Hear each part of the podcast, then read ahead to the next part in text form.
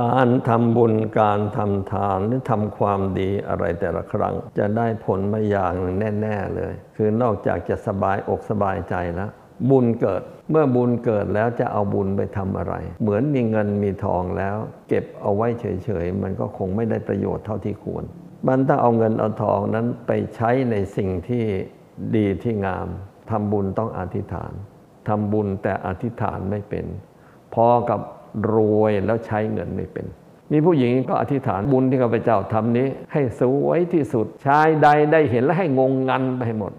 ผลบุญส่งให้แกก็เลยสวยพอวัยรุ่นขึ้นมา พี่พี่น้องน้องผู้ชายญาติผู้ชาย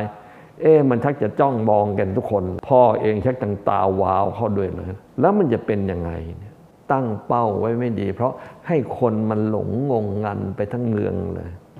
เพราะฉะนั้น ทำบุญก็ต้องตั้งเป้า จะเอาบุญนี้ไปทำอะไร ถ้าไม่อธิษฐาน เดี๋ยวคราวส่งผลบุญมันเป๋ไปหน่อย คือเอาความดีที่มีไปทำในเรื่องไม่ดี เอาความหล่อที่เกิดจากการรักษาศีลมาทำเจ้าชู้ตาหวานกับคนทั้งเมือง เดี๋ยวยุ่งตายเลย เอาความรวยที่มีไปทำอะไร ไปทำมาหากินแบบเอาเปรียบไม่ต้องมากแล้วดอกเบี้ยโหดแค่นี้ก็